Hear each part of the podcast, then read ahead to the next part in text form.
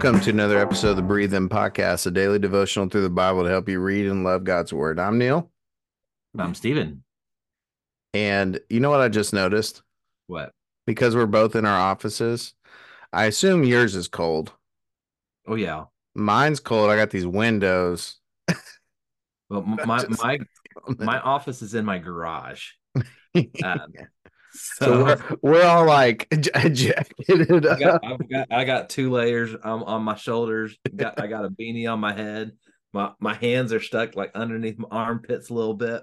Well, I kind of got a beanie on my head. You you have hair, yeah, that's true. Yeah.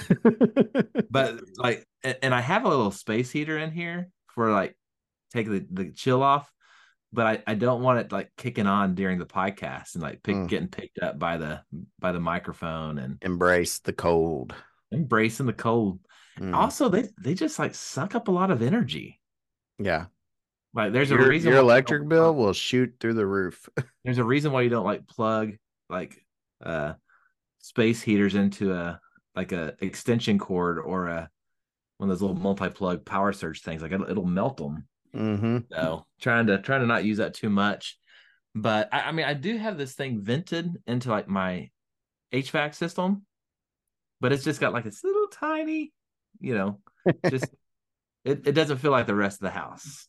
Well, speaking of uh being melted, we we see in Genesis uh, 45 Jacob's heart melt uh, mm. You like that? You like that? no, no, no, I don't, Neal. I think that's no. I think it's too far of a stretch. Oh, too far of a stretch. I was made for stretches. it's that's the only type of stretches I can do anymore. I know. so, so, so today we're in Genesis 45. Why don't you walk us through what's what's going on? Yeah, so uh, uh up to this point, uh, what what we have happening is is um, Joseph has trapped his brothers, hid his silver cup and Benjamin's and Benjamin's um, bags. They Saddlebag. They're expecting Benjamin to be killed and the rest of them to be made slaves or something along those lines. And in verse chapter 45, what happens is Joseph reveals his identity. Mm. And and he says in verse 3, He's like, I am Joseph. Is my father still living? But they could not answer him because they were terrified in his presence. Like before, they were thinking, oh my goodness, like God has revealed our iniquity. God is paying us back for what we've done. But like, I think that was their understanding what was happening. But I think their fear just went tenfold of like, oh man, like not only has God like exposed our iniquity, but the one we sinned against is the one with all the power in front of us. yeah, the, we thought you were dead. Now you're slavery. we we faked his death. He's been through who knows what, and now he is sitting with all the power to pour his anger and his his revenge out on us. Oh, that'd been a better melt connection. Mm, yeah, melted before him. They were terrified. That's that right. Been good. Ah, missed it. It's all good. Oh, that one. um, but but then but Joseph. I, I love...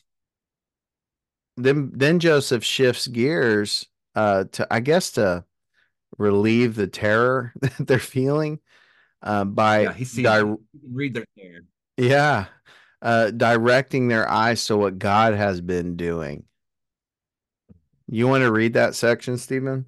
Yeah. He said uh in verse four, he says, Please come near me. And they came near. He says, I am Joseph, your brother, he said, the one you sold into Egypt.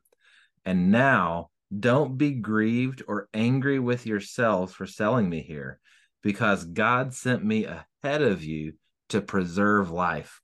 For the famine has been in the land these two years, and there will be five more years without plowing or harvesting. God sent me ahead of you to establish you as a remnant within the land and to keep you alive by a great deliverance. Therefore, it was not you who sent me here, but God. He has made me a father to Pharaoh, Lord of the entire household, and ruler over all of Egypt. Mm.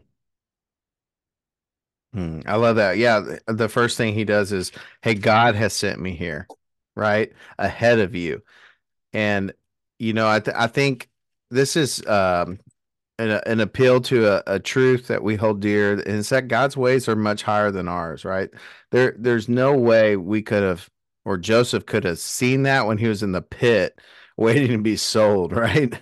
Um, well, yeah, but and it's also one of those things like Joseph's brothers knew their guilt they yeah. knew they were the ones who sinned against Joseph. They knew they were the ones that sold him into slavery. They knew they were the ones who hated him and lied to their father. Like they knew they were 100% responsible. And they were right. They mm-hmm. were. But what we believe about the providence of God is that in everything they did, they meant evil and they worked wickedness. But in that same moment, God was working salvation. Mm. And I think that's one of those things that we need to remember. Like you might have horrible things happening to you in your life right now. You will have things falling apart, things you don't understand, people sinning against you even. And and you can be angry, you can be grieved, but we, man, we also got to trust yeah. that God is doing this. And this is what Joseph had. Joseph yeah. trusted and believed that though his brother sinned against him, God was doing something greater. Yeah.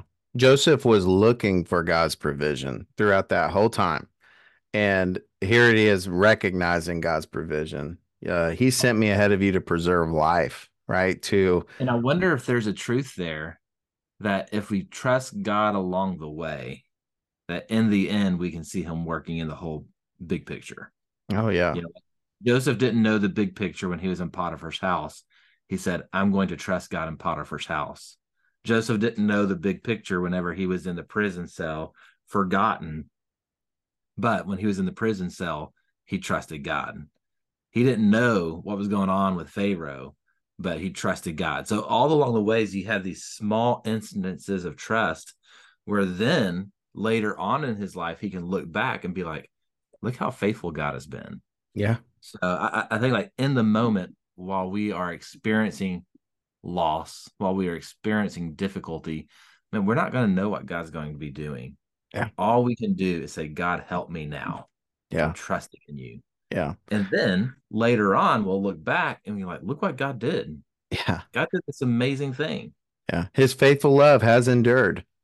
Mm-hmm. you know? Yeah, sure. And so I'm going to endure in faithfulness to him along the way. So there's this there's this trust element, trusting in the character and the faithfulness of God, but then there's this okay, the application uh, of walking through those circumstances that are hard is that I'm going to walk faithfully because I have a faithful God. And mm. and all of this is unjust and all of this doesn't make sense, you know, when we look at it with our you know, tempor- temporal eyes, right? Um, but when we when we see the the eternal perspective, uh, I think that mobilizes us to uh, trust and to obey, essentially to be faithful. That's um, good, good hymn there. Yeah, you want to break trust it out? Trust and obey, for there's no other way to be happy in Jesus, but trust and obey. That's right. And and and then we kind of see this. You don't this know that song. You know it. That's that's like a classic hymn. Oh, I know it. Um, like I, every everybody I know you know it. Oh, you grew up. You grew up Baptist. You grew up Baptist. You know this stuff. if you grew up with a hymn book in hand, dance. if you grew up with a hymn book in hand, man, you got there's some there's some sure. classics. Um, mm-hmm. and then and then so we, we see this beautiful picture of God's grace being lavished upon His people, right? Like through Joseph. Joseph, providence Mm-hmm. But then we see God's provision. That's right. So uh, past tense and then present tense, essentially. And God's provision is uh, bring your people, bring our people to this land to be fruitful, to multiply, to fill this space. Um, and then, man, God works in others people, other people's hearts to bring convergence upon that promise. Uh, he works in Pharaoh's heart. Pharaoh gives him all the best you know, whatever you need, it's yours. Yeah, that's right. And then, man, Jacob, when he finds out, when Joseph's father Jacob finds out, it says that his spirit was revived. Mm. And I, I, just, you know, my son is alive. Uh, we're going to a good place. My family will be cared for. I'm looking forward to seeing him before I die. so, and we see this beautiful conclusion uh, to a wonderful story of God's providence and provision for his children. Um, and so that for us, right, we want to be sensitive to his providence and and uh, expect his provision, you know. Um, and be revived when we when we see it. Yes, and be revived. Yeah. Let that stir your heart up towards gratitude and worship. So that's the breathe in. Why don't I breathe out in prayer? Heavenly Father, Lord, we thank you for this story of Joseph that we've gotten to walk through oh, uh, through this uh, last week or so. Uh, God, it's a it's a beautiful testament to your faithful love for your children. I pray that we would be uh, active in our observations of your uh, provision and your providence in our lives, Lord, that our hearts would be stirred up towards worship, that our spirits would be revived when we come past the hard circumstance we may be in. Lord, we thank you for this story again. We thank you that it, it draws our attention to a greater story of how you have provided for your children through your son, Jesus. Lord, we love you. It's in your name we pray. Amen. Well, guys, thanks for listening to the Breathe In podcast. We hope you're edified and encouraged today.